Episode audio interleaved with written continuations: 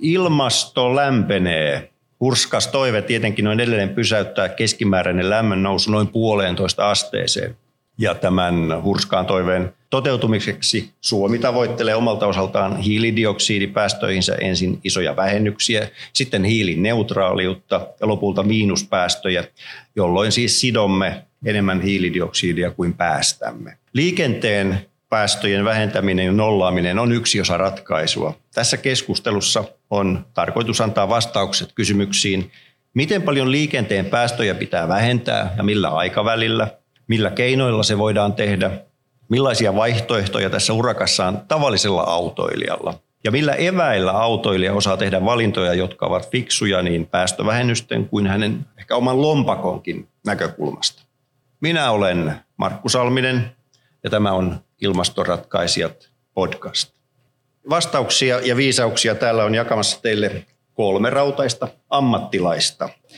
Paula Kivimaa Suomen ympäristökeskuksesta. Hei vaan. Hei. Sä olet ollut tutkimusprofessorina Sykeessä nyt parisen vuotta. Olet siellä ilmastonmuutoksen ohjelmassa ja aihealueena on ilmasto ja yhteiskunta. Näitä, näitä tutkit. Lisäksi olet tällä hetkellä Suomen ilmastopaneelissa tämän meneillään olevan kauden alusta, eli viime vuodesta alkaen. Ja siellä tutkimusaiheena on sinulla on rakennettu ympäristö ja liikenne. Lisäksi olet jo pitkään keskittynyt energia- ja liikennesektoreiden kestävyysmurroksien tutkimiseen. Esimerkkeinä tästä liikennepolitiikan tutkiminen kestävyysmurroksien näkökulmasta ja uusien liikennepalvelujen kehittäminen Suomessa. Kerro tähän meille, että mitä tuollainen kestävyysmurros tarkoittaa? No joo, se on ihan hyvä, hyvä selventää. Eli kestävyysmurroksella oikeastaan tarkoitetaan sitä, että meidän pitää muuttaa meidän olemassa olevia tällaisia, mitä kutsutaan sosioteknisiksi järjestelmiksi. Eli liikennejärjestelmä on yksi, eli liikennejärjestelmä rakentuu toki tämän teknologian ympärille, mitä meillä on niin kuin ajoneuvot, polttoaineinfrastruktuuri, tiet ympärille, mutta ajatuksena on, että, että mikään järjestelmä ei ole pelkästään teknologiaa, vaan sit liikennejärjestelmän ympärille on muodostettu niin erilaisia sääntöjä, lainsäädäntöä, automarkkinoita, auton huolto. Sitten on niin kuin ihan meidän ihmisten käytännöt, eli miten me on totuttu liikkumaan, pohjautuu siihen, miten se liikennejärjestelmä nykyisellään toimii. Toki meillä on eri liikennemuotoja, mutta myös sitten se on aika paljon autoihin nojaavaa yhdyskuntarakenne. Eli tavallaan se ajatus on, että, kaikki on se sitten ruokajärjestelmä tai liikenne- tai energiajärjestelmä, se on tällaisia niin kuin suuria järjestelmiä, johon kytkeytyy niin kuin eri tekijöitä. Ja kestävyysmurros tarkoittaa sitä, että me ei pystytä ratkaisemaan ilmastonmuutosongelmaa tai näitä ympäristöongelmia vai jollain yksittäisellä tekijällä, yksittäisellä innovaatiolla tai yksittäisellä käytännön muutoksella. Ja, ja tämä murros tarkoittaa sitä, että meidän täytyy hirveän radikaalisti muuttaa näitä järjestelmiä, mikä tarkoittaa sekä uudenlaisia teknologioita, mutta myös uudenlaisia sääntöjä, miten me toimitaan ja, uudella, ja myöskin sitä, että ihmiset muuttaa omia käytäntöjään. Ja nimenomaan nyt sit tässä tapauksessa siihen niin kuin hiilineutraaliin suuntaan. No niin, se oli tyhjentävä selitys ja yhdenlaisen murroksen kimpussa tässä tänään tosiaan sitten ollaan. Hanna, Hanna Kalenoja, sinä olet Autolan tiedotuskeskuksesta ja hei vaan sinullekin. Hei ja kiitos kutsusta mukaan. Sä olet tosiaan liikenteen asiantuntijana Autolan tiedotuskeskuksessa ja tämä Autolan tiedotuskeskus on siis Autolan elinkeinojärjestöjen tutkimus- ja viestintäyksikkö. Ja siellä te analysoitte liikenteen ja autokannan tilastoja, teette ennusteita ja tutkimuksia tieliikenteen toimintaympäristön muutoksista. Näinkö se menee? Näin, näin hyvin pitkälti. Kyllä, kyllä. Ja sä oot aiemmin, aiemmin ollut Tampereen teknillisessä yliopistossa tehnyt tutkimuksia peräti vuodesta 1992 vuoteen 2014, pitkä rupeama. Ja siellä sä oot tutkinut liikennettä myöskin, erityisesti liikenneennusteita ja liikennemalleja liikenteen ympäristövaikutuksia sekä liikenteen ja maankäytön vuorovaikutusta. Tuo auto, autoalan elinkeinojärjestö-termi tuli esiin. Mitä, mitä ovat autoalan elinkeinojärjestöt?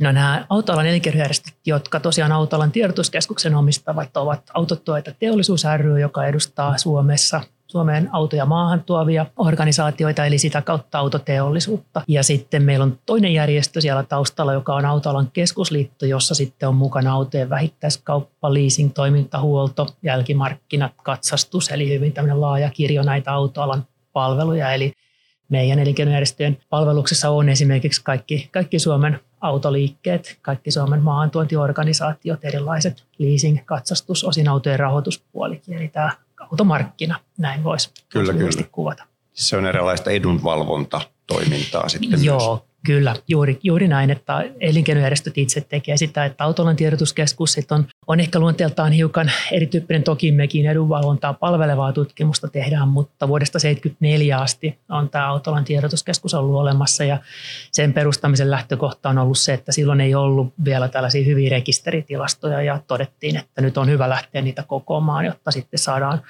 saadaan objektiivista tietoa keskusteluun. Eli, eli itse, itse Autolan tiedotuskeskus suoranaisesti ei edunvalvontaa tee, mutta toki sitten palvelee tällä tilastotuotannolla näitä elinkeinojärjestöjä.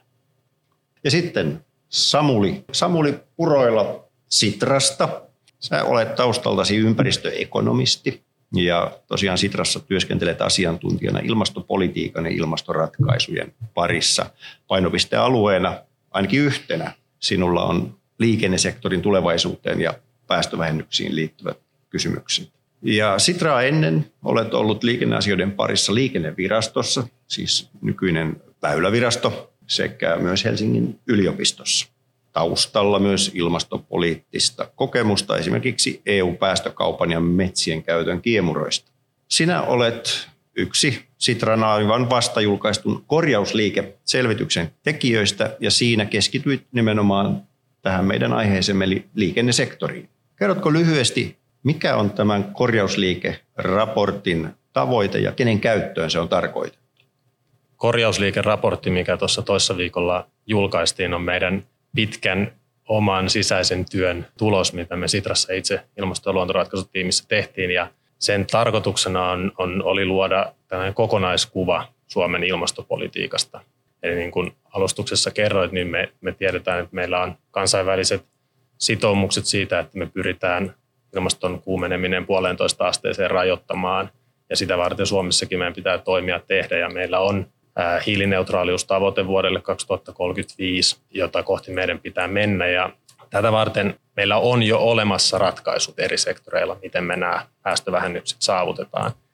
Mutta me haluttiin luoda sellainen kokonaiskuva siitä, että mitkä nämä ratkaisut on kaikilla sektoreilla – ja sitten toisaalta tarkastella sitä, että jos meillä ratkaisuja jo on, niin mikä niitä nyt estää, että niitä ei ole vielä otettu käyttöön. Eli myös lista esteistä sisällytettiin tähän selvitykseen. Ja sitten lopuksi totta kai, niin kuin raportin nimikin kertoo, niin me ehdotetaan tällaisia korjausliikkeitä, millä nämä esteet voitaisiin sivuttaa tai, tai ylittää, ja, jotta päästäisiin nämä ratkaisut täysmääräisesti ottamaan käyttöön ja sitten nämä meidän tavoitteet täytettyä, eli saataisiin Suomen päästöt vähenemään. Tällainen yleiskuva, kokonaiskuva oli tämän meidän selvityksen tavoite. Ja kenen käsissä tämä Aivan. on tarkoitus kulua? No tästä on hyötyä toivottavasti monella eri taholla. Tämä on hyvin laaja selvitys. Päättäjille tietenkin tässä on tukea siihen, että minkälaisia päätöksiä pitää tehdä ja, ja auttaa ehkä hahmottamaan sitä, että kun usein näistä ratkaisuista puhutaan rinnakkain, niin voi olla, että esimerkiksi niiden suuruusluokka, että minkälaisia päästövähennyksiä niillä saadaan aikaan, voi hämärtyä. Tässä me ollaan pyritty jonkun verran haarukoimaan myös niitä lukemia, jolloin päättäjillä on helpompi työ sitten niitä eri, eri ratkaisuja ikään kuin arvottaa.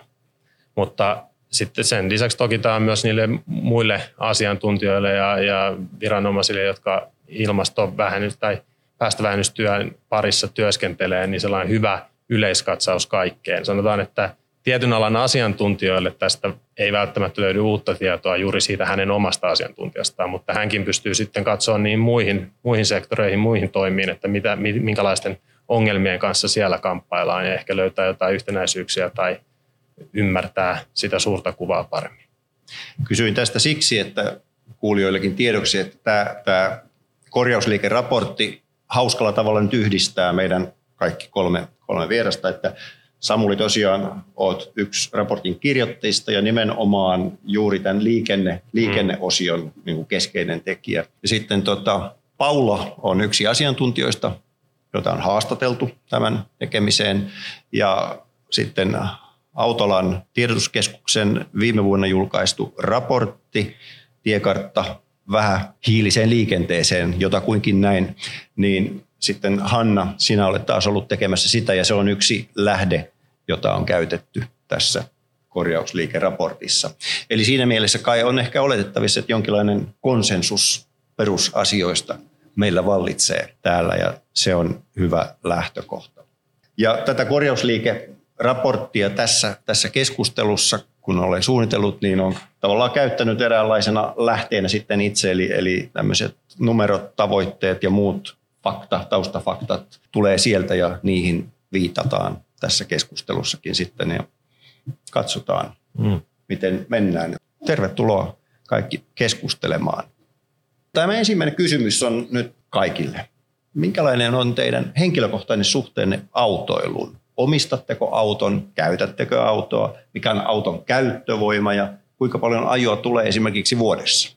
Aloitetaanko vaikka Paulasta? Joo, joo, omistan tosiaan auton ja auto tuli hommattua siinä vaiheessa, kun tuli lapsia, eli varmaan aika, aika monelle tuttu kokemus, että, että siihen asti selvisi, selvisi hyvin niin kuin joukkoliikenteen voimin, mutta sitten kun oli paljon tavaraa ja pienet lapset ja halusi käydä isovanhempien luona eri kaupungeissa, niin tuli otettua se käyttöön. Ja no itse asiassa asuimme Englannissa tässä välissä neljä vuotta ilman autoa, mutta nyt sitten kun palattiin kaksi vuotta sitten takaisin tänne tänne Espooseen, niin sitten taas otettiin autoja. Siinä vaiheessa ei löytynyt käytettyjen autojen kaupasta ollenkaan ladattavaa hybridiä, mikä meillä oli siinä vaiheessa etsinnässä ja päädyttiin siihen ihan tämmöiseen niin perinteiseen hybridiin, eli aika vanha, silloin tai, nyt, nyt taitaa olla kahdeksan vuotta vanha Toyota Auris ja et se on ehkä tämä niin kuin oma kompastuskivi. Eli, ja lapseni on Espoon kansainvälisessä koulussa, eli mun tulee päivittäin vietyä hänet aamuisin sinne, jo, jolloin sitten tulee luulen, että se edestakainen matka on 20 kilometriä, että, se, että sen verran tulee niin kuin päivässä yleensä ajeltua. Et muuten on kyllä sit pyrkinyt aina, varsinkin ennen koronaa, niin maksimoimaan joukkoliikenteen käytön ja, ja asun ehkä tuolla Espoon syrjällä, että pyöräily Helsingin keskustaan on aika pitkä matka, mutta muuten sitten lyhyemmillä matkoilla pyöräilen. Mutta ehkä se aiheuttaa semmoisen oman ristiriidan, että on jo päättänyt, että seuraava auto, minkä ostan, niin on täyssähköauto, kun nyt toi latausinfrastruktuuri on ihan hurjan paljon kehittynyt viimeisen kahden vuoden aikana. Selvä. Eli ihan omakohtaista ymmärrystä ja ajatusta siitä, että, että mikä, mikä tämä autoilu on, että ei pelkästään siltä tutkijan kammion näkökulmasta ole aihetta lähestytty. No Hanna, sun suhteen tausta, taustaorganisaatiot tietää, niin oletan, että se on lähestulkoon työkalu myöskin auto. No joo, mullakin on, on auto, mutta mä oon ensimmäisen auton hankkinut myöskin vasta kolmikymppisenä ja, ja sen taustalla nimenomaan nämä vapaa-ajan matkat. Ja siinä kohdassa huomasi, että, että paljon jäi paikkoja näkemättä, kavereita vierailematta vanhempien luona tuli käytyä harvemmin, sukulaisia tuli nähtyä harvoin tai jos näki, niin sitten piti aina pyydellä, että tulkaapa rautatieasemalle vastaan, niin se oli kyllä sillä tavalla mullistava kokemus. Itsehän on ollut juurikin esimerkiksi joukkoliikennetutkimuksessa mukana noihin aikoihin, niin kauan sitä itselleni perustelin, että tarvitsenko vai mutta kyllä tästä autosta tietysti on, on tullut siinä arjessa tärkeä työmatkoihin. En juuri käytä autoa nyt korona-aikaan. Jonkun verran on käyttänyt. Mä asun tuossa Tampereen keskustassa, en tarvii arjessa paljon autoa, mutta teen sillä esimerkiksi tosiaan vapaa-ajan matkat ja kaikki kauppa-asiointimatkat ajan noin 12 000 kilometriä vuodessa. Ne on pääosin maantieajoa tuonne erilaisiin vapaan kohteisiin sukulaisten, ystävien, tuttavien luo.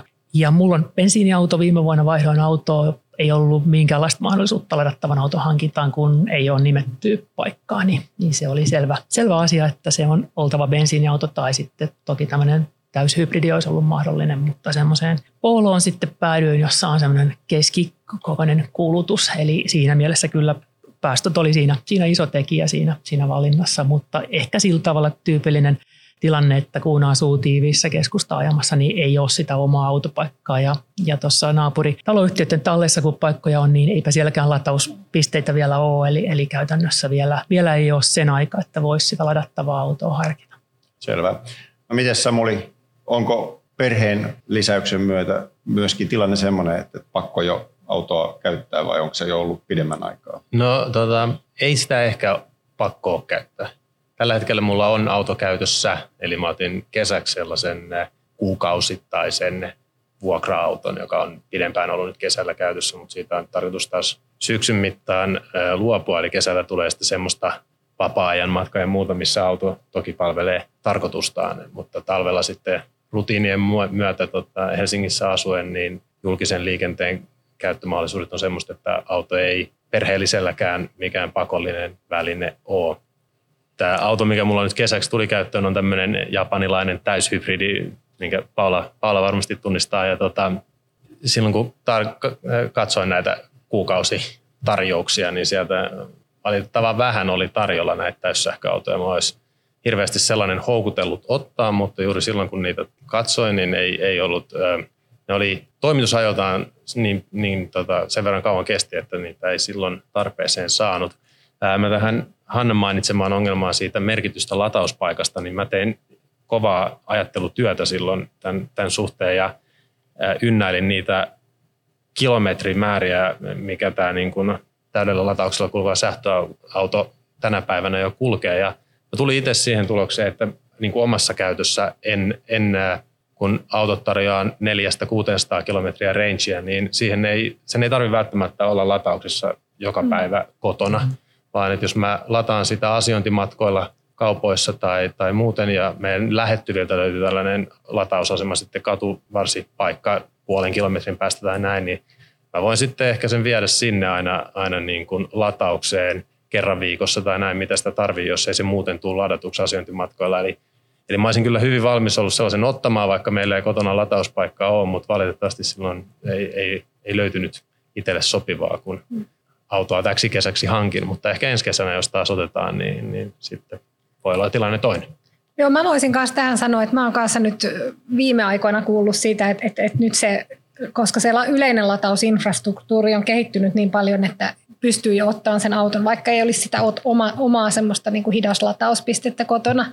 Ja mitä voisin ehkä sanoa tämän mun neljän englannin vuoden kokemuksen perusteella, kun päädyimme siellä olen ilman autoa, että yksi merkittävä tekijä toki on se, että missä sattuu asumaan ja kuinka lähellä kaupungin keskustaa, mutta myös se, että siellä on hirveän tiheästi rakennettu rautatieverkko ja edelleen pienetkin asemat on käytössä. Eli me usein huomattiin, että kun haluttiin mennä johonkin vähän pidemmälle lomamatkallekin, että, että koska Suomessahan on suljettu paljon näitä pieniä asemia, mm. että se juna, ja sitten on tarjolla myös perhelippuja junaan, eli se junamatkustaminen oli hirveän houkutteleva.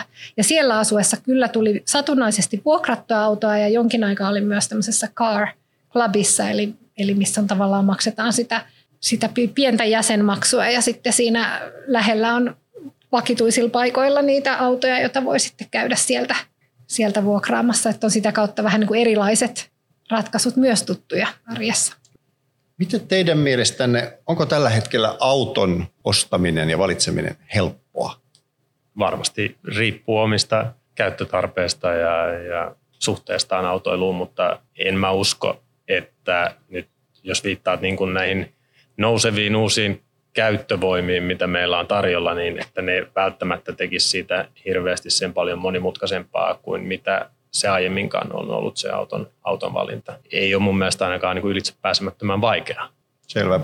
Palataan myöhemmin näiden käyttövoimien vertailuihin. Ja tässä vaan siis kevyesti se, että mikä on ehkä se yleinen ymmärrys ja kokemus. Sulla on tietysti niin kuin taas kerran ton, ton tuota oman asemasi kautta sitten ehkä vähän erilaista tietoa, että, miten, miten tämä asia on. Joo, kyllähän tämä käyttövoimamurros on, on sillä tavalla sitä monipuolistanut sitä, sitä valikoimaa, että tällä hetkellä kuluttajalla on epävarmuutta siitä käyttövoiman valinnasta ja se näkyy meillä kuluttajatutkimuksissakin. Yksi syy, minkä takia meillä esimerkiksi uusien autojen ensirekisteröinti tällä hetkellä laahaa on se, että ihmisillä ei ole oikein, oikein rohkeutta vielä siihen ladattavan auton hankintaan juuri ehkä niistä syistä, että ei ole luottoa siihen julkiseen latausverkostoon ja sitten taas ei ole oikein rohkeutta tehdä polttomoottoriauton valintaa. Moni epäröi sitä, että josko sen jälleen myyntiarvo laskee, kaasuauto on hyvin, hyvinkin hyvä vaihtoehto, mutta moni tällä hetkellä pelkää senkin hankintaa, koska kaasuautojen kysyntä ei ole kääntynyt kasvuun ja tiedetään, että se markkinatarjonta tässä lähivuosina vähenee, niin sielläkin on vähän oston esteitä. Että jos ajatellaan sitä tilannetta vaikka kymmenen vuotta sitten, niin auton valinta oli aika helppoa, että mentiin, mentiin kauppaan ja siellä oli erilaisia bensiini- ja dieselautoja ja, ja siihen sitten, sitten vaan soviteltiin sopivaa, sopivaa kokoa ja korimallia ja, ja väriä ja varusteita, niin nyt siellä pitää, pitää tämä iso käyttövoimakysymys pohtia ja kyllä sillä sillä kauaskantoisia vaikutuksia on, että totta kai kaasuauton valitsevan esimerkiksi täytyy perehtyä siihen kaasujakeluverkkoon. Ja vaikka tässä kollegat ovat kylmähermoisia tämän latausaseman suhteen, mutta väitän kyllä, että jos kotilatausasema puuttuu, niin kyllä siinä talvipakkasella voi olla hätä kädessä, jos sitten onkin sen lähellä oleva julkinen asema, vaikka varattu siellä on jonoa ja pitäisi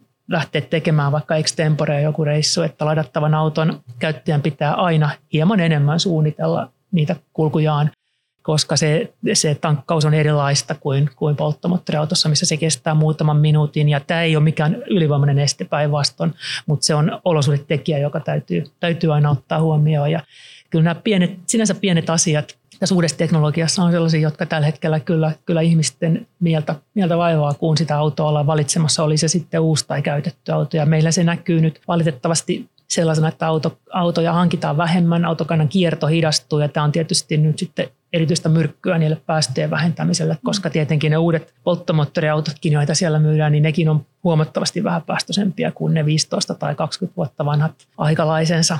Eli siinä mielessä nyt me tarvittaisiin sitä nopeata kiertoa ja tämä ei nyt niin kuin kuluttaja, kuluttajien kysynnässä ja markkinatarjonnassa oikein kohtaa. Joo, tässä tuli tuohon aikaisempaan, mitä sanoit, niin tässä ehkä tullaan myös sitten niihin käytäntöihin. Eli kun ei ole kokemusta siitä vaikka sähköauton lataamisesta, niin se voi myös tuntua semmoiselta niin kuin pelottavalta tai vähän vieraalta asialta. Tai, ja kuten sanoit, että pitää varautua, että sehän on vaan ehkä niin kuin sen, niiden uusien käytäntöjen oppimista. Että kun me, ja siinä mielessä taas se biokaasu on ehkä tutumpi, koska se muistuttaa sitä, sitä vanhaa tapaa. Mutta mä luulen, että 10-20 vuoden päästä meillä on sitten käytännöt muuttunut ja sitten kukaan ei enää ajattelekaan, että onpas outoa, mutta se, että millä me päästään nimenomaan tässä murrosvaiheessa siitä yli. Ja onhan toikin tosiaan toi, jaan ton huolen siitä, että nyt, nyt sitten ihmiset ei ehkä uskalla ollenkaan vaihtaa autoa, kun ei tiedä, että mikä sen, jos nyt hommaa polttomoottoriauton, että mikä se jälleenmyyntiarvo on, mutta sitten ei ehkä vielä löydä markkinoilta sit sitä sopivaa vaihtoehtoa ja sitten jäädään vähän kuin jumiin siihen, siihen nykytilanteeseen.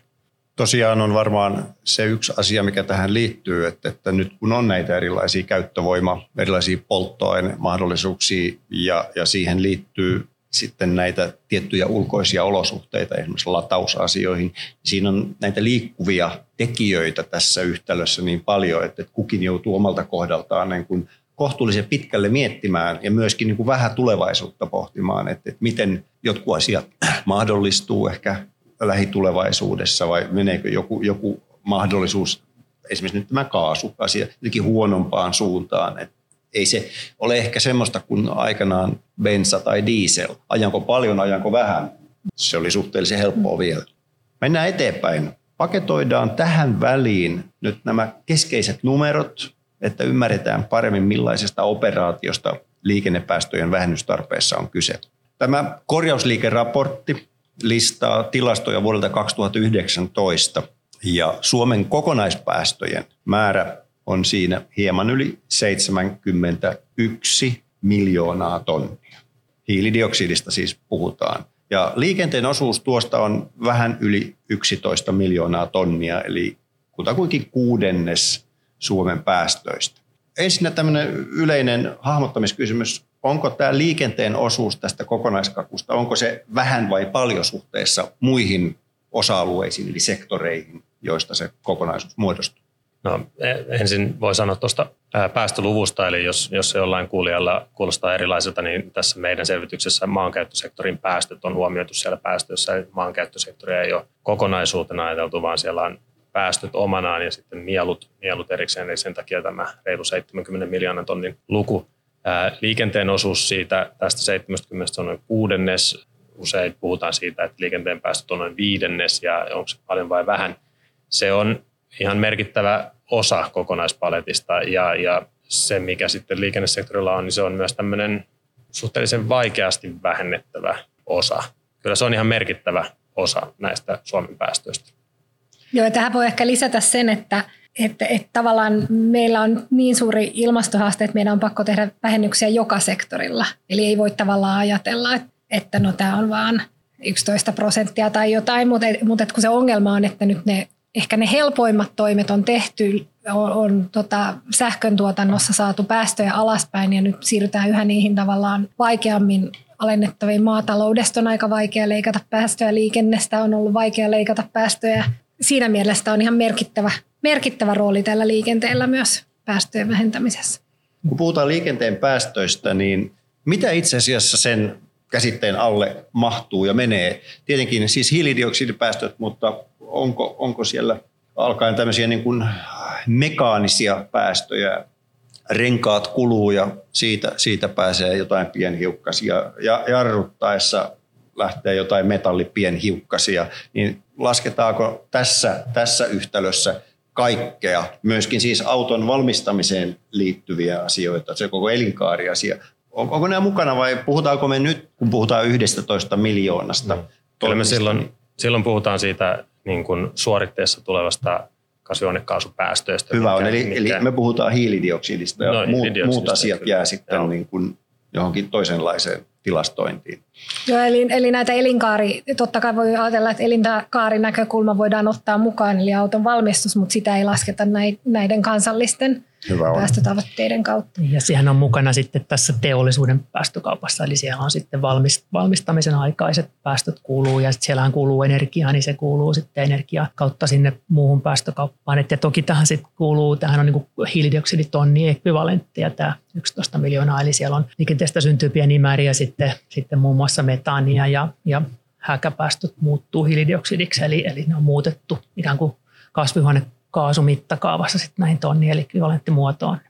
Vielä jossain tähän, tähän aiheeseen lisätä, niin mikä tässä meidän selvityksessäkin nostetaan ihan hyvin esiin, on se, että, että tämä reilu 11 miljoonaa tonnia, mikä syntyy niin kuin Suomen rajojen sisällä tapahtuvasta liikenteestä, tieliikenteestä, tästä 95 prosenttia sitten vähän vesi- ja, ja ilmaliikenteestä, mutta tosiaan niin suomalaisten aiheuttamat päästöt myös kansainvälisessä liikenteessä on aika merkittävä osa, eli 8,7 miljoonaa tonnia on se päästö, mikä syntyy siitä, kun suomalaiset lentävät ulkomaille tai, tai kun suomalaiset rahtilaivat seilaa, mutta sitä ei tilastoida tähän kansalliseen päästökirjanpitoon, mutta se on aika iso osa myös, kuinka paljon päästöä aiheutetaan kansainvälisen liikenteen tuosta aika nopeasti ajatukseni johtaa siihen, että jos tällä tavalla lasketaan, että mikään maa ei tähän omaan reppuunsa mahduta tuota asiaa, siis yhden maan alueelta lähtevä kansainvälinen liikenne, lentoliikenne, laivaliikenne,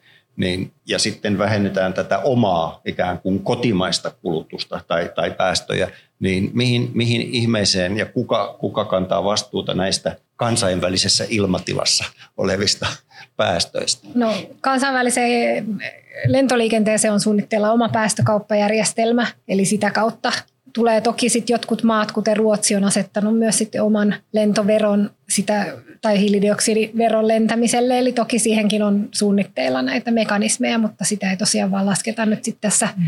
tässä meidän EU-allokoimassa suunnitelmassa Suomeen. Hyvä on, hyvä on. Euroopan sisäinen lentoliikennehän kuuluu Joo. jo päästökauppaan ja nyt tässä komission ehdotuksessa myös meriliikenne sinne sisällytetään. Kyllä. Eli kyllä tähän kansainväliseen ollaan myös tulossa. Lentoliikenne ja meriliikenne se jää vähän tämän meidän fokuksen ulkopuolelle, sinänsä mielenkiintoista ja toisella kertaa varmasti olisi hyvä tarkastella. Mutta kuinka paljon näistä tonnimääristä nyt sitten pitäisi saada pois? Mitkä on ne stepit? Kuinka paljon johonkin tiettyyn vuoteen mennessä ja mikä on siitä eteenpäin? Eli me mennään siis, ensin pitää vähentää joku määrä, sitten pitää päästä hiilineutraaliksi eli nollapäästöön ja sitten vielä se kunnianhimoisin lopputavoite on, että, että sidotaan enemmän hiilidioksidia kuin sitä tuotetaan. Niin miten, miten nämä niin. luvut nyt sitten etenee? No Suomessa on ihan, ihan selvät tavoitteet asetettu siitä, eli Suomen kansallinen tavoite on puolittaa liikenteen päästöt vuoteen 2030 mennessä vuoden 2005 tasosta, ja sitten vuonna 2045 tavoitellaan täysin päästötöntä liikennettä. Negatiivisiin päästöihin mennään ehkä Suomen niin kuin kokonaistasolla liikenteen puolella negatiivisten päästöjen luominen ei ehkä ole ihan sitä. Ei ihan helpporasti. Ei, ei, niin, ei ole ehkä oleellisin kysymys siellä puolella. Siinähän sitten tietysti tämä muiden nielujen synnyttäminen on varmaan se asia, jolla saadaan vedettyä esimerkiksi niin kuin liikenteenkin numerot sitten lopulta ehkä joskus. Mm.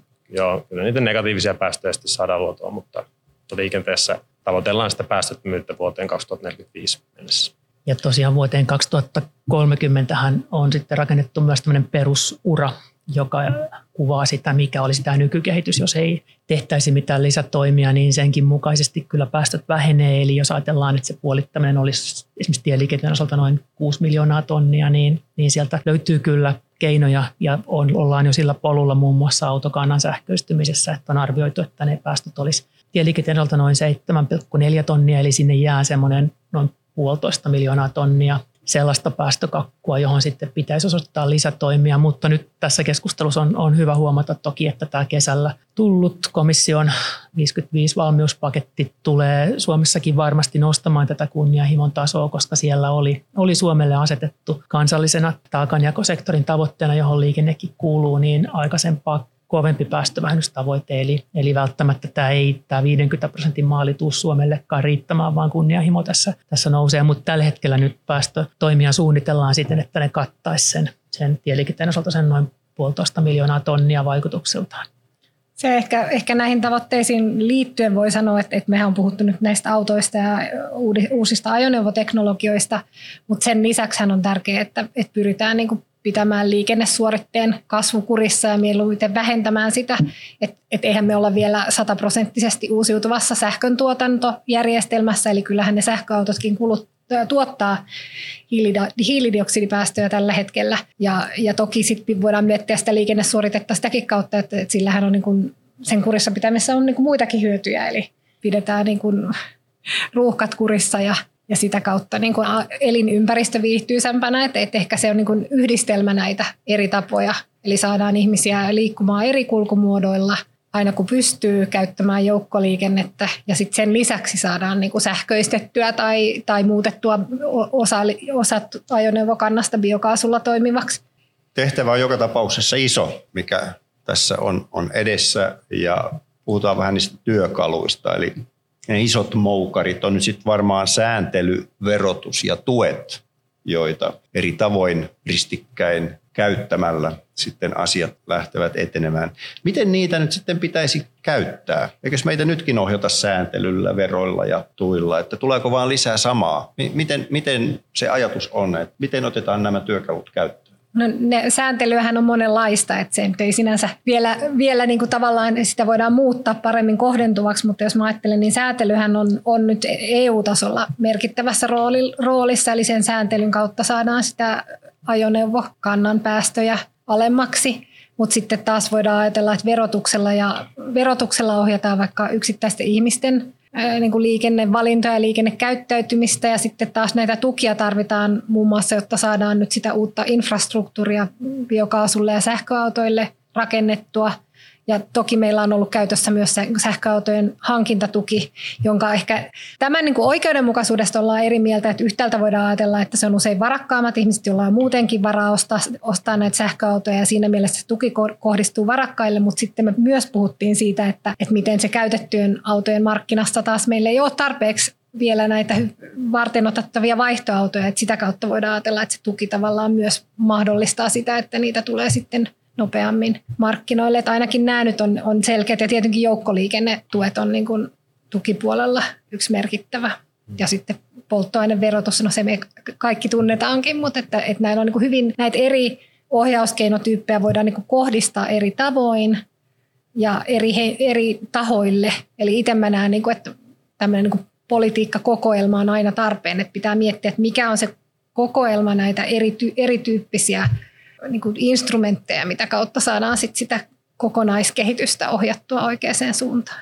Tähän korjausliikeselvitykseen pohjaten, niin me, me ehdotettiin siinä siis useampaa korjausliikettä liikennesektorille, mitä, mitä tarvitsisi tehdä. Ja sieltä muutaman näihin tähän sun estämään kysymykseen liittyen nostan, niin esimerkiksi niin kun meillä on yhteiskunta pitkälti auton käyttöä varten suunniteltu, eli me voidaan tässä tehdä ää, muutosta siihen, että me, me priorisoidaan muita käyttö- tai kulkumuotoja.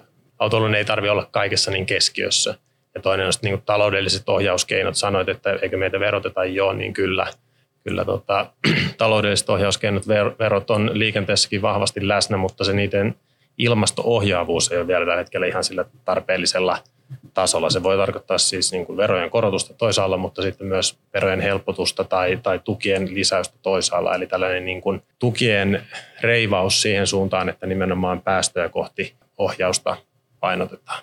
Mä voisin hei nopeata vielä tuohon sanoa, kun sä toit mun mielestä tosi tärkein pointin, että ideahan ei ole mitenkään, että, ja, ja mun mielestä mediakeskustelussa on ollut, että, että niin kuin yksilöiden vastuusta, ja totta kai me yksilöinä voidaan tehdä asioita, mutta liikenteen päästöihin liittyvästi. Mä koen sen, niin kuin sen koko yhteiskuntatason tai aika tärkeäksi, eli miten kaupungit ja kunnat suunnittelee sitä maankäyttöä, minkälaisia mahdollisuuksia ne tarjoaa niin kuin vaikka pyöräilylle tai sitten ihan voi ajatella, että mihin eri palvelut sijoittuu. Et nythän on tosi paljon nähtävissä sitä ainakin Espoossa on, että palvelut on niin kuin keskittynyt, eli ihmisten matkapalveluihin kasvaa. Ja oikeasti jos ajatellaan, että halutaan niin kuin mahdollistaa sitä, että, että liikennettä, liikkumisen tarve vähenee tai, tai ne on paremmin saavutettavissa, niin siinähän se, että miten, miten se niin kuin yhteiskunta mahdollistaa sen vähäpäästöisen liikkumisen, niin se on tosi tärkeä kans keinona.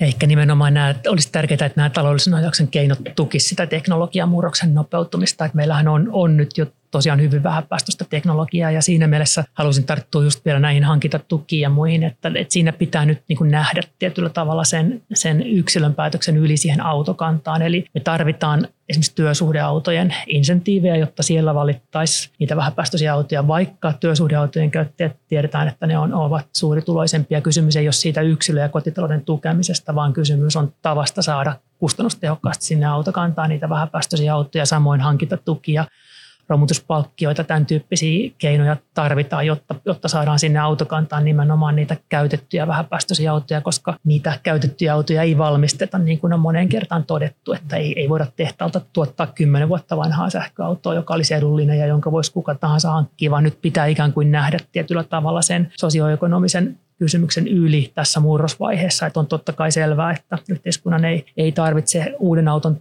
tukea, tukea muuten, mutta tässä tilanteessa, kun se uusi teknologia on vielä kalliimpaa kuin vanha, niin tässä kohdassa se on erittäin järkevää se tukeminen. Mutta ehkä kokonaisuutena tuossa taloudellisessa ohjauksessa on myös hyvä pitää mielessä, että liikennehän on johdettu kysyntää, että näistä näistä liikenteen päästöistä tieliikenteen osalta kaksi kolmasosaa tulee henkilöliikenteestä, kolmannesta tavaraliikenteestä ja yksikään auto ei tuolla tiellä liiku eikä, eikä kuorma-auto kuljeta ilman sitä tavallaan syytä, että siellä ei olla vain sen liikkumisen takia, vaan sillä liikennesuoritteella, varsinkin tavaraliikenteessä, sillä on vahva kytkentä teollisuuden, kaupan, elinkeinoelämän kuljetuksiin, ja jos siellä esimerkiksi lähdetään hakemaan vaikkapa suoritte vähenemään ilman, että on tarjota vaihtoehtoista kuljetusmuotoa, niin silloinhan se johtaa taloudellisen toimeliaisuuden vähenemiseen, eli se on totta kai myös riski. Samoin se, että jos henkilöliikenteessä lähdetään hinnoitteluun, joka estäisi vaikkapa tiettyjen matkaryhmien tekemisen tai, tai vähentäisi liikkumista absoluuttisesti, niin sillä on myös sosioekonomiset seurauksensa.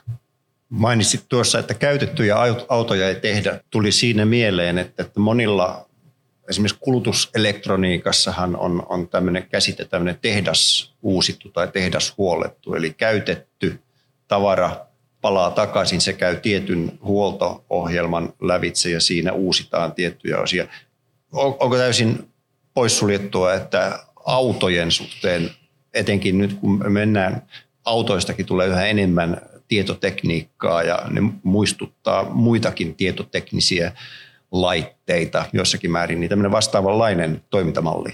No tämä on toki sinänsä nytkin ihan arkipäivä, eli jokaisessa autossa on huolto-ohjelma ja jos ajatellaan tätä uutta ajoneuvoa, missä on paljon kaikenlaista erilaista toimintoa, niin päästöjen, päästöihin liittyvää kuin vaikkapa turvallisuustekniikkaan liittyvä, niin huolto-ohjelma tavallaan sitten aina vähän pitenee ja kun sitä merkkihuollossa käytetään, niin siellä sitten, sitten kyllä hyvin tarkkaan monitoroidaan, että ne kaikki järjestelmät toimii. Samoin autoissa on, on erilaista analytiikkaa, se ilmoittaa kyllä, jos siellä on joku, joku vika, vaikkapa katalysaattori ei toimi tai on jotakin jotakin, jotakin muuta, esimerkiksi moottorin ohjaukseen liittyvää, niin siellä kyllä kuljettaja saa hyvin pian tiedon ja silloin, silloin tavallaan palataan jo sinne, sinne huoltoon. Eli tämä on ehkä, ehkä autoissa jo tietyllä tavalla kunnossa toisin kuin siellä viihdeelektroniikassa ja kulutuselektroniikan puolella, missä tuotteet on edullisempia. Ja toki meilläkin Suomessa, kun auton elinkaari on 20 vuotta, niin siihen mahtuu paljon huoltotoimenpiteitä ja niilläkin tietenkin iso merkitys päästöjen kannalta, koska hyvin, hyvin huolletussa teknologiassa päästötkin on, on pienemmät kuin se vaihtoehto, että ei, ei tehtäisi sitä,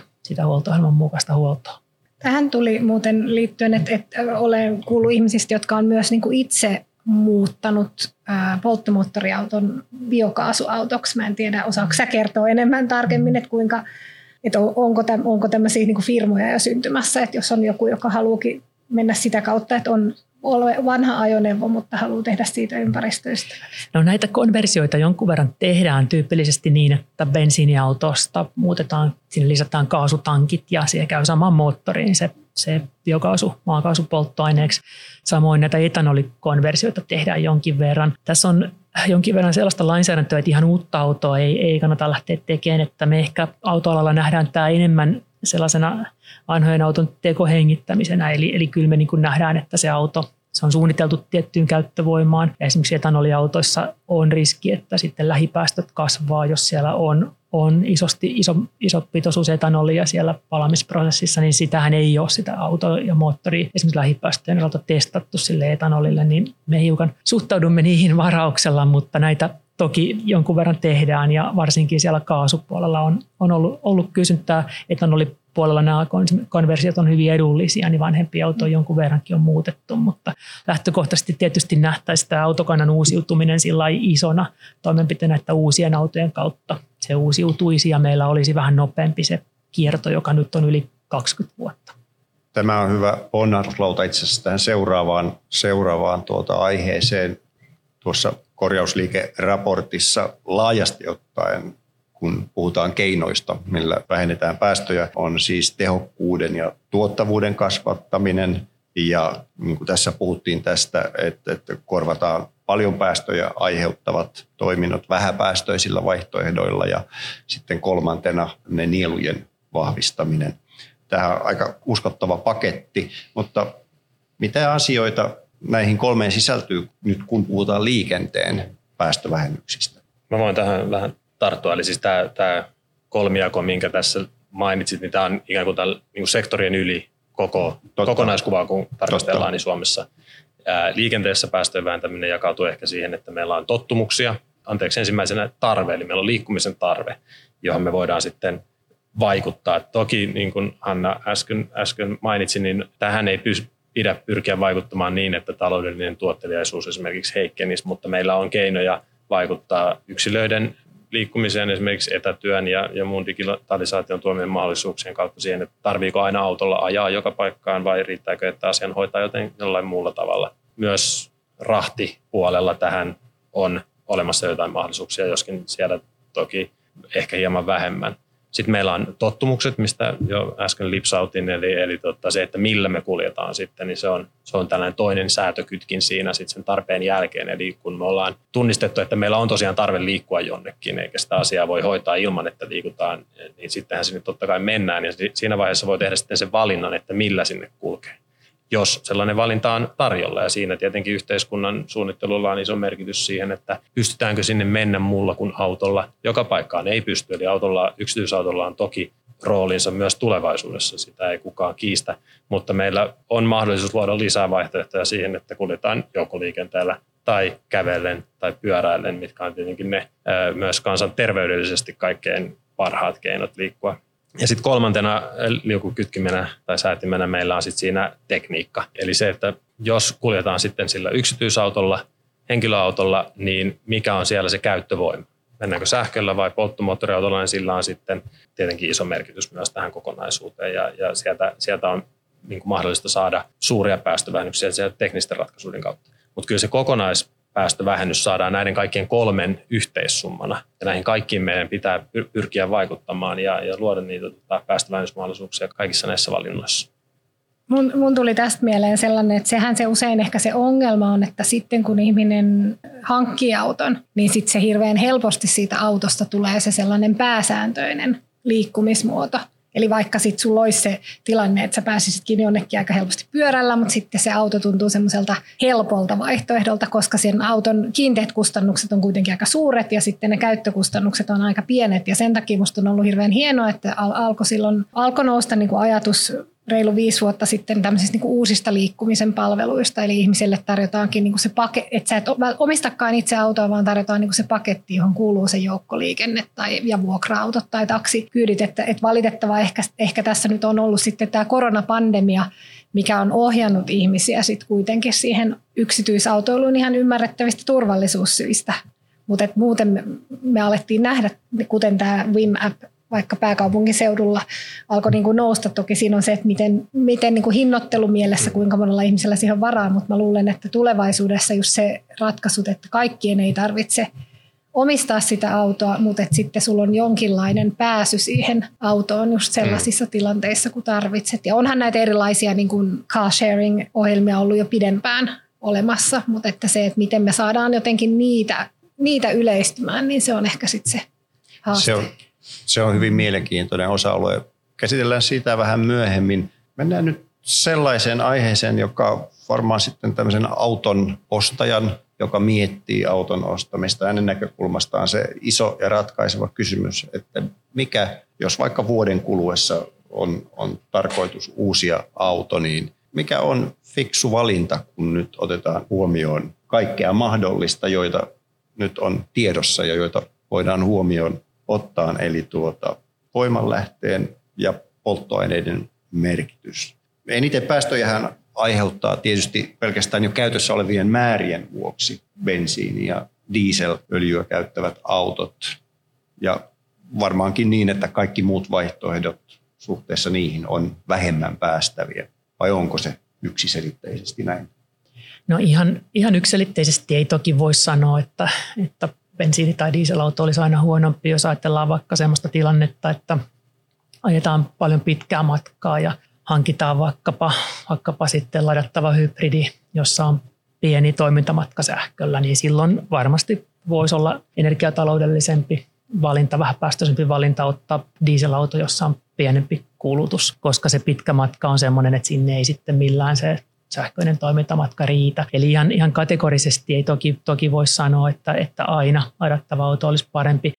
Täyssähköauto on, on ilman muuta vertailussa ylivoimainen, koska siitä ei synny ollenkaan pakoputken päästä päästöjä ja tietenkin riippuen siitä, miten sähkö tuotettu, mutta Suomessa nyt oikeastaan voi sanoa, että se sen keskustelun aika on ohi, että onko sähköauto ilmaston kannalta parempi se on. Ja koko EU-ssa oikeastaan melkeinpä kaikissa maissa, melkein millä tahansa sähkön tuotantotavalla sähköauto on se vähäpäästöisin, mutta sitten ladattavassa hybridissä jo paljolti vaikuttaa se, että kuinka paljon sitä ladataan. Että meidän tutkimusten mukaan noin puolet ladattavan hybridin kilometreistä tehdään sähköllä. Siinä olisi, olisi vielä petraamisen varaa ja tulevaisuudessa näissä ladattavissa hybrideissä on vielä vähän isommat akut, koska jotta valmistajat pääsisivät näihin heille asetettuihin hiilidioksidipäästötavoitteisiin, niin tarvitaan sitä pitempää toimintamatkaa sähköllä. Mutta sitten bensiinille ja dieselillekin löytyy, löytyy ihan hyviä käyttötarkoituksia, varsinkin silloin, jos ei sitä ole sitä latausmahdollisuutta tai matkat ei, ei mahdollista sitä lataamista sillä tavalla, että se toimintamatka olisi, olisi riittävä. Ja näin, sanoisin näin, että tällä hetkellä vielä on aika turvallista ostaa oikeastaan mikä tahansa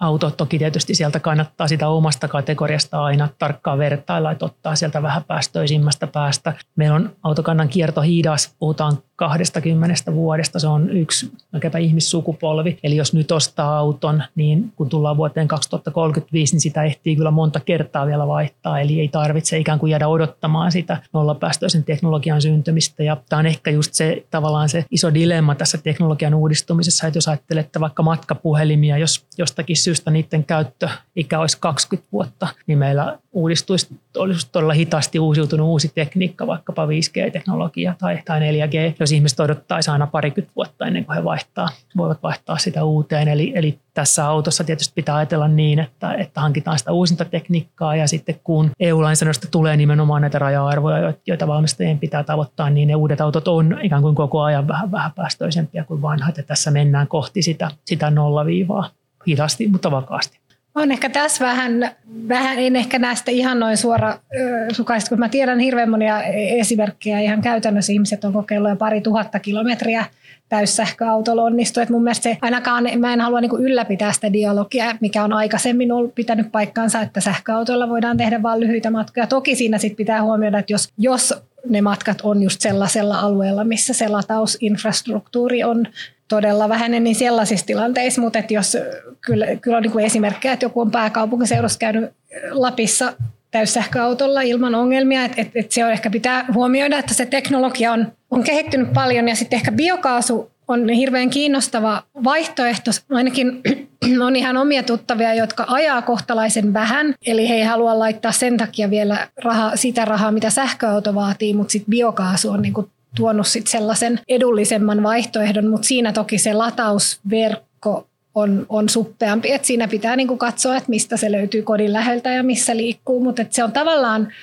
Mä näen sen hirveän varteen otettavana vaihtoehtona, mutta ongelmahan siinä on nyt se, että mikä tuli hyvin tässä teidän raportissakin, eli, eli biokaasuautoja valmistaa vain yksi auton valmistaja, joka on uhannut myös, että ei valmista niitä enää jatkossa. Eli ehkä se, se on aina vähän semmoinen niin kysynnän ja tarjonnan välinen suhde. Ja tavallaan tä, tässäkin on mun mielestä aika niin kuin kaksi puolta, että onko meidän järkevä rakentaa kahta rinnakkaista erilaista niin kuin infrastruktuuria. Toisaalta näkisin, että ei, että se tulee niin kuin kalliiksi, mutta sitten toisaalta, että onko vielä nyt se aika poissulkeen vaihtoehtoja. Et siinä mielessä se on taas harmi, että siitä biokaasu, ainakin henkilöautopuolella, että siitä ollaan luopumassa, koska sitten se taas lisää sitä kuluttajien valintaa ja koska me ei vielä tiedetä, koska se murros on kuitenkin vielä kesken, että et, et mihin me päädytään. Et siinä mielessä itse haluaisi nähdä pidempään sen biokaasuvaihtoehdon siinä rinnalla.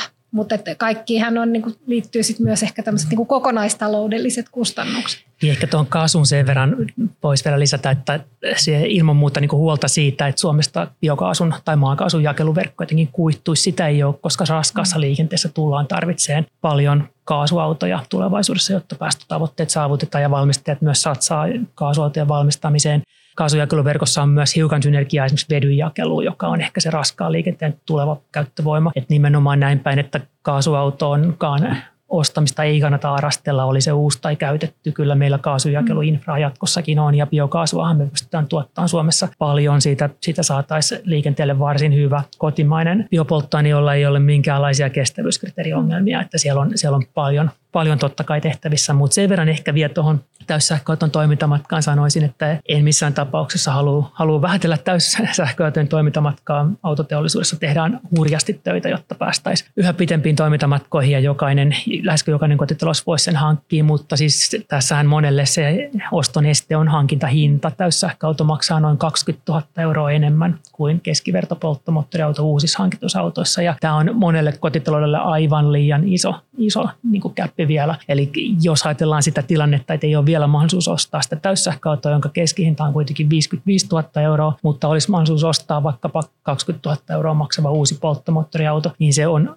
varsin hyvä valinta se uusi edullinen polttomoottoriauto, koska siinäkin päästöt on todennäköisesti selvästi pienemmät kuin sit siitä autokannasta poistuvasta autosta, joka tavallaan sieltä jonon, jonon päästä sitten putoaa pois, kun sinne uusi auto hankitaan.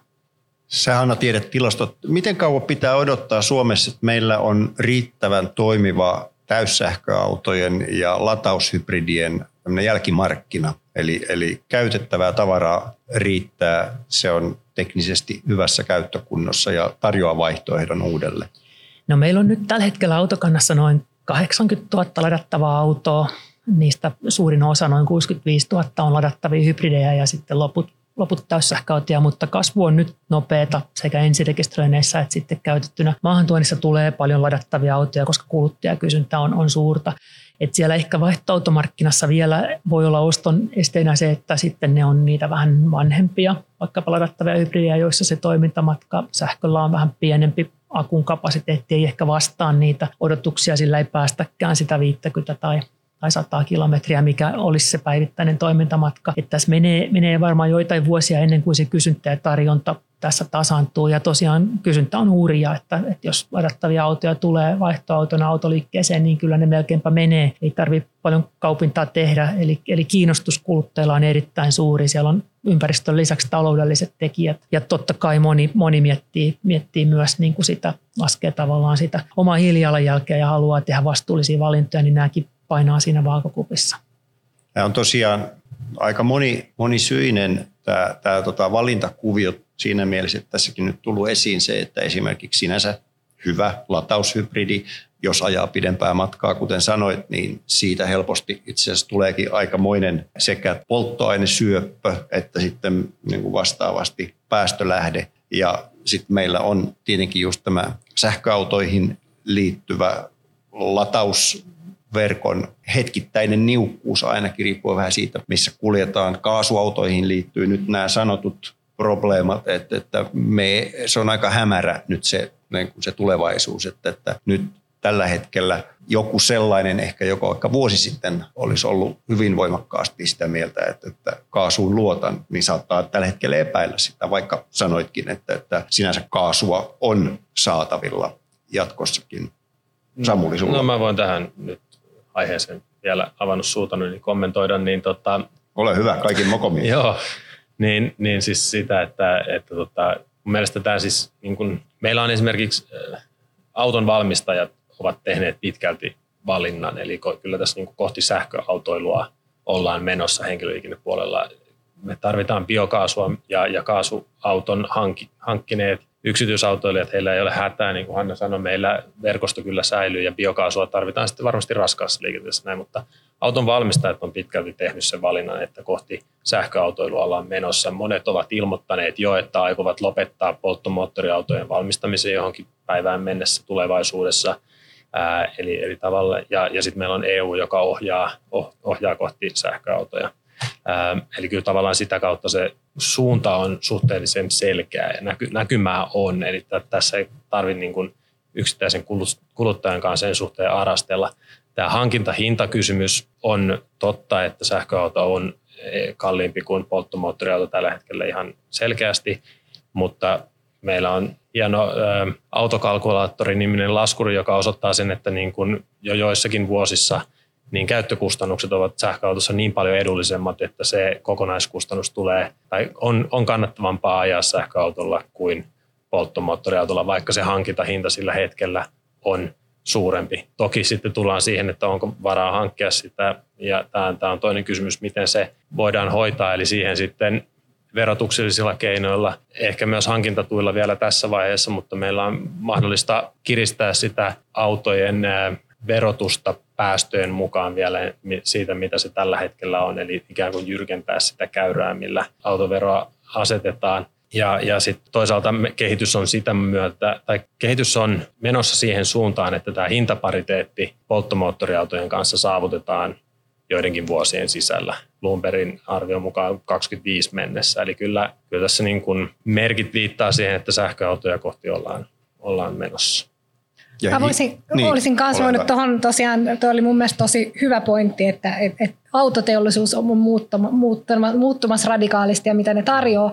Ja vähän välillä itsekin jotenkin törmännyt siihen harhaluuloon, että kun Suomessa tehdään liikennepolitiikkaa, halutaan pitää osa, jotkut ihmiset haluaa pitää polttomoottoriautot, että vaikka me Suomessa päätettäisiin mitä, niin eihän sitä tarjontaa tule kohta olemaan. Että meillä on sitten se ne 20 vuotta vanhat autot, mutta viimeistään sitten sen, sen jälkeen. Et, et se on ehkä hyvä huomioida, että me voidaan osaltamme panostaa hiilidioksidipäästöjen laskemiseen, mutta me ei pystytä pitämään sitä vanhaa maailmaa, mitä ehkä joku haikailee, vaikka Suomi tekisi minkälaisia päätöksiä tässä, ja tässä suhteen. Sellainen tärkeä ehkä huomioida, että niin polttomoottoriautoja ei olla kieltämässä – eikä sellaista ei ole varmaan mm. ehdotettu tosissaan missään, että niin kuin olemassa olevia polttomoottoriautoja kiellettäisiin, mutta puhutaan siitä, että polttomoottoriautot jää pois, eli uusien niin kuin valmistajat lopettavat polttomoottoriautojen valmistamisen ja joissain maissa asetetaan sellaisia päätöksiä, että polt- uusia polttomoottoriautoja ei enää saa myydä, jos, jos jonain vuonna tulevaisuudessa, niin se koskee nimenomaan sitä, mitä silloin on tulossa markkinoille. Eli ei tässä ole niin keltään polttomoottoriautoja autotallista viemässä mm romutukseen.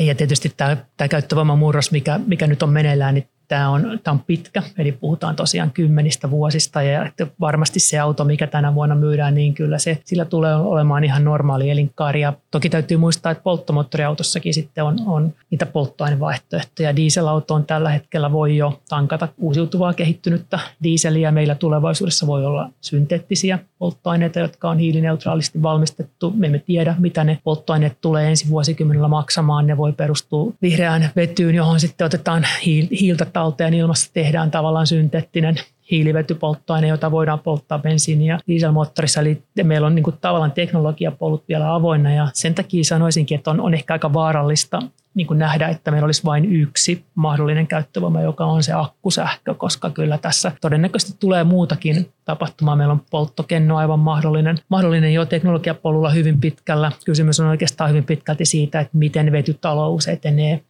ja siinä mielessä ehkä tämä käyttövoimamurros, voi sanoa, että se on jatkuvaa, että se ei ole nyt vain siirtyminen polttomoottorista akkusähköön, vaan sitten ensi vuosikymmenellä tulee todennäköisesti jotain muuta vielä energiatehokkaampaa. Eli, eli tämä on alku ja oikeastaan tässäkin ehkä vain se muutos on pysyvää, kun katsotaan tuonne pitemmälle tulevaisuuteen. Samoin sitten nämä uudet palvelut vielä tulee varmasti tähän palettiin jollain aikavälillä mukaan. Ehkä autonomiset autot, jotka mahdollistaa aivan uuden tyyppiset omistamisen käytön hallinnan menetelmät. Että kun katsotaan tulevaisuuteen, niin tämä ei eräällä tapaa vain sumenee tämä kuva eikä suinkaan kirkastu.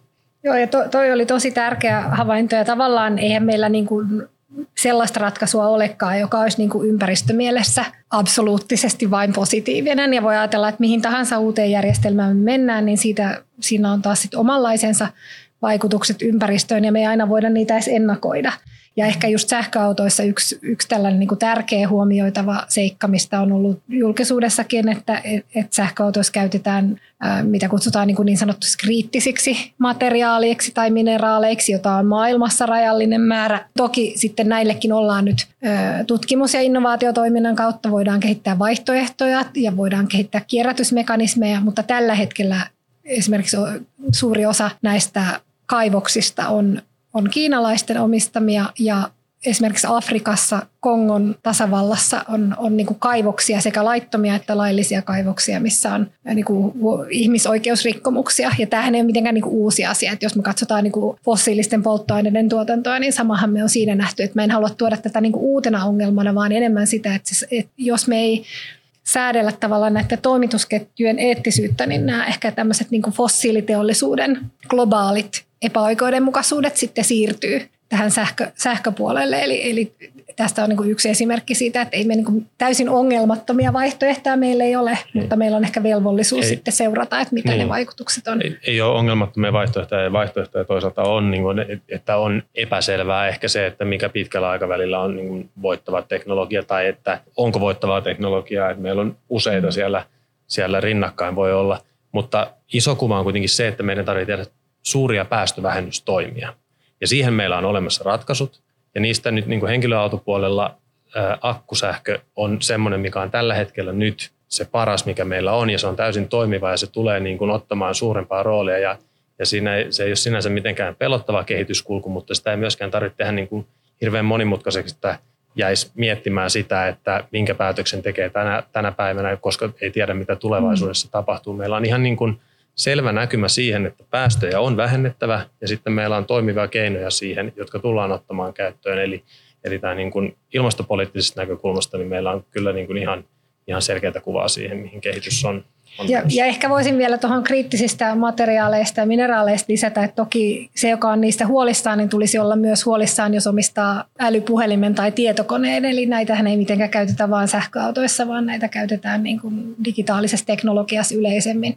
Kyllä, ja toki tässä just juurikin niin näkökulma vähän niin kuin tosiaan Samuli tuossa sanoi, niin juuri tämä fossiilisista polttoaineista liikenteessäkin on päästävä eroon jollakin aikavälillä toivottavasti mahdollisimman pian, mutta sitten haluaisin nostaa myös uusiutuvat polttoaineet tähän rinnalle. Niihin liittyy luonnollisesti isoja haasteita, niiden riittävyys. Koko maailman liikenteen energiankäyttöön ei, ei missään tapauksessa ole riittävä, mutta sielläkin tapahtuu, tapahtuu paljon kehitystyötä, ja, mutta sieltäkin ehkä, ehkä saadaan nimenomaan nyt tämän olemassa olevan autokannan pyörittämiseen niitä päästövähennyksiä, eli sieltäkin meillä esimerkiksi on Suomessa biojakeluvelvoite, joka on 30 prosenttia vuodelle 2030, se on varsin kunnianhimoinen, eli kolmannes melkeinpä liikenteessä jaeltavasta polttoaineesta pitää olla uusiutuvaa alkuperää, se on huomattavasti kunnianhimoisempi kuin EUn asettamat tavoitteet ja sinne erityisesti kehittyneiden uusiutuvien polttoaineiden osuus on, on meillä kunnianhimoinen. Ja tämä avaa tietysti tietä sitten myös näille hiilineutraaleille muille polttoaineille. Ja ehkä tosiaan tästä akkupuolesta vielä voi sanoa, että isot haasteet tulee juuri sinne kiertotalouden puolelle, että miten pystytään hyödyntämään näistä akkuista sitten nämä arvokkaat mineraalit. Nythän tällä hetkellä vielä ei, ei ole akkukierrätys ollenkaan siinä pisteessä, missä sen pitäisi olla. Akkuja palautuu vielä tietysti aika vähän kierrätykseen, mutta yhä isompi, isompi kysyntä on akkuista ihan kaikilla sektoreilla. Liikenne ei suinkaan ole ainoa sähköistyvä sektori, eli, eli akkujen kysyntä kasvaa paljon ja tämä on todella iso huoli, niiden kestävyyskriteerit ja se, että miten voidaan, voidaan taata, että ne akut on sitten, sitten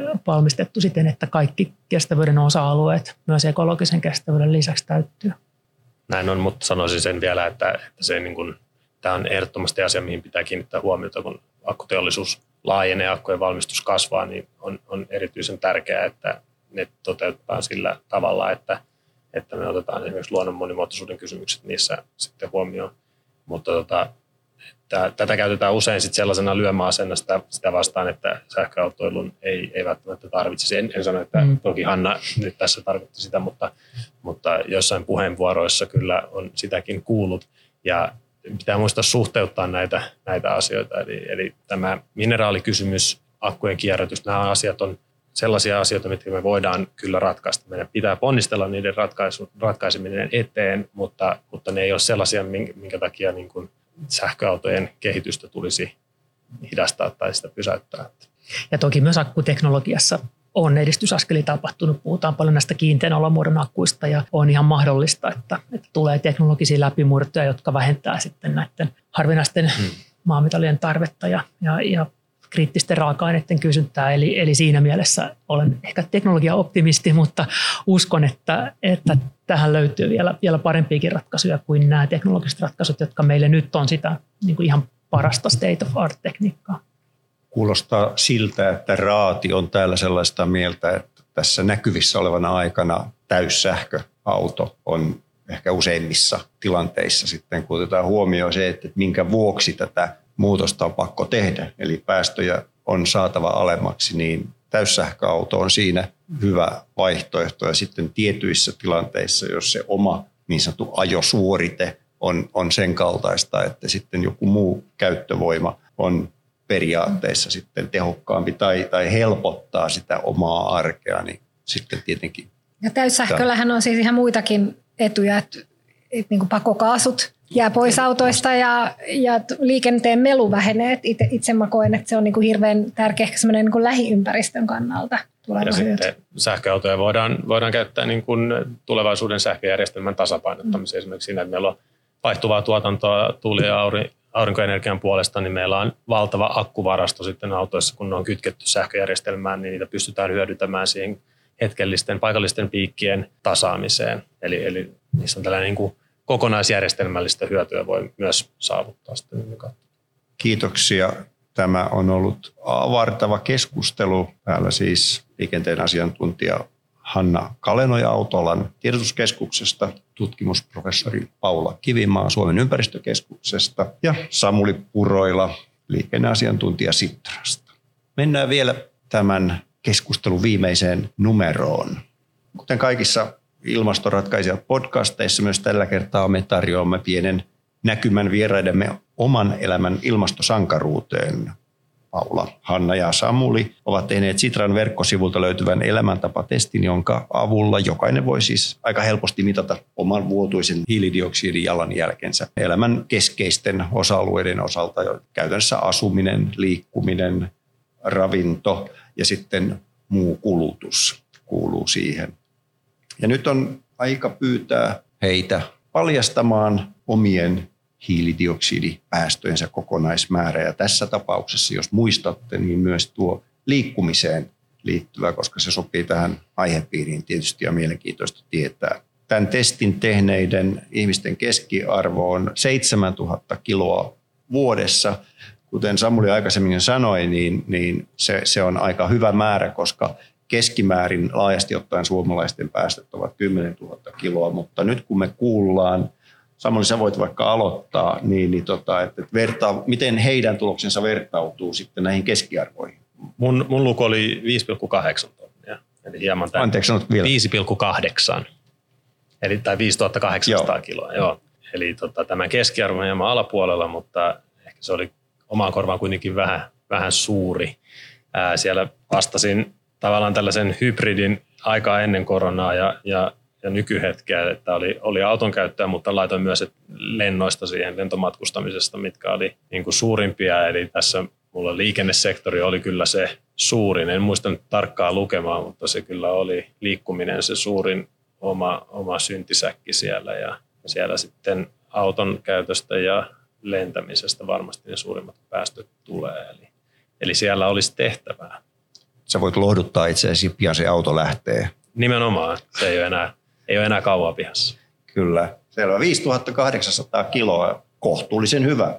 Täällä on kuultu paljon matalampiakin numeroita, mutta Hanna, miten sinulla? No mä sain 6900 kiloa, eli, eli vähän jäi alle keskiarvon, että ehkä, ehkä siinä mielessä myöskin yritin miettiä tätä kulunutta vuotta ja tiedän, että tämä oli hyvin poikkeava, koska esimerkiksi ei ollut, ei ollut tosiaan, en ole lentänyt nyt ollenkaan korona-aikana, ei ole ollut työmatkoja, ei ole ollut minkäänlaisia ulkomaan tapaamisia ja myöskin multa on pudonnut työmatkat lähes kokonaan pois, eli tosiaan kuljen tuota Helsinki-Tampere väliä normaalina aikana junalla lähes päivittäin, niin nyt sitä ei ole tarvinnut tehdä, on ollut lähinnä etätöissä, mutta toisaalta sitten autoon on tullut vähän enemmän kilometrejä.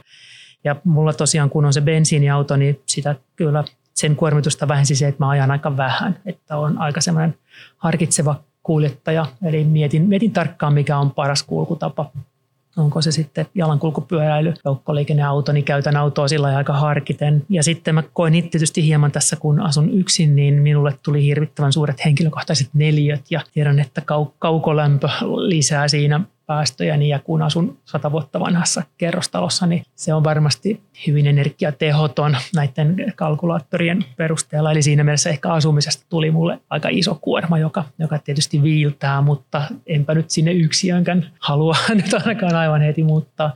Ja sitten taas elin, eh, niin kun miettii ravintoa, ruokailua, niin sieltä on, on itse ollut lukioajasta asti kasvissyöjä tai siis syön kalaa ja maitotuotteita, mutta sieltä, sieltä arvelisin, että jos tekisin tarkemman kalkyylin, niin saisin ehkä vähän sitten, sitten vähennystä tuohon 6900 kiloa. Kuulostaa siltä, että, että, että koska sulla on kuitenkin monet osa-alueet sitten oikein hyvin hallussa, että se, että jos yhdellä, yhdessä kohdassa sitten hiukan venähtää ylöspäin, niin se ei ole vielä suuri synti. Sitä paitsi sä oot nyt alle sen 7000 kilon. Että tota, no onneksi emme, näin. Emme katso pahalla silmällä Niukasti, jo. No, Paula? No mä tein tämän kaksi kertaa. Mä vähän yllätyin, miten alhaisen luvun mä sain, mutta mä en, en, en te, toiminut samalla, eli mä katsoin nimenomaan tätä koronavuotta, eli mulla ei ole yhtään lentomatkaa, mitä kuitenkin työmatkojen puolesta normaalisti tulee, mutta nyt koronavuonna 3600 tuli luvuksi. Että se vähän, vähän itseäkin yllätti, että kuitenkin siihen tuli niitä jonkin verran niitä autokilometrejä ja kyllä mä luulen, että, mutta toki mä oon su, suurimman osaksi etätöissä, eli nämä on enemmän ollut sitten ehkä nämä auto, autokilometrit lapsen kyyditsemistä ja sitten virkistysmatkoja luontoon, mikä sinänsä on vähän ironista, mutta mä luulen, että tällä niin ruoka, ruoka ja sitten asumisvalinnoilla muuten on onnistunut sit saamaan sitä alemmaksi. Mutta veikkaan, että saattaisi olla, me puhuttiin tästä aikaisemmin, että tässähän oli vähän, oli aika karkeita ne vaihtoehdot tässä laskurissa, että, että mä vähän mietin, että voinko mä oikeasti päästä näin alhaiseen lukuun. Se on kyllä hyvä saavutus tuo, onnitella pitää se menee jo siihen luokkaan, mitä oman muistini mukaan parhaimmilla tähän mennessä, mitä olen kuullut näitä tämän podcastin osallistujien tuloksia. Oikein hyvä. Kiitoksia teille mielenkiintoisesta keskustelusta. Tänään puhuttiin liikenteestä, autoista, valinnoista ja keinoista, joilla etenemme toivottavasti hyvällä aikataululla kohti näitä hiilidioksidipäästöjen vähennyksiä ja sitten jonakin kaunina päivänä myöskin siihen tilanteeseen, että Suomessa päästöt saataisiin ainakin hyvin lähelle sinne nollaan. Kiitos. Kiitos. Kiitokset.